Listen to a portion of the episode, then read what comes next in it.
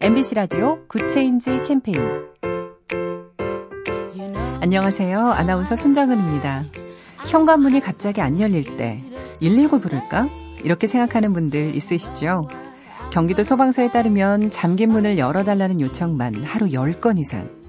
이 때문에 정작 위급한 인명구조나 화재 진압에 인력이 부족한 경우가 많다네요.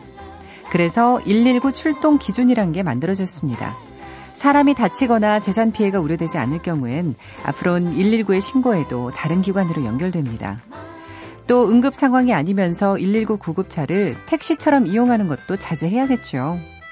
이제 생활 민원 상담은 110. 이것도 함께 외워주세요. 작은 변화가 더 좋은 세상을 만듭니다. BTV인지 그것만 물어보세요. SK 브로드밴드와 함께 합니다.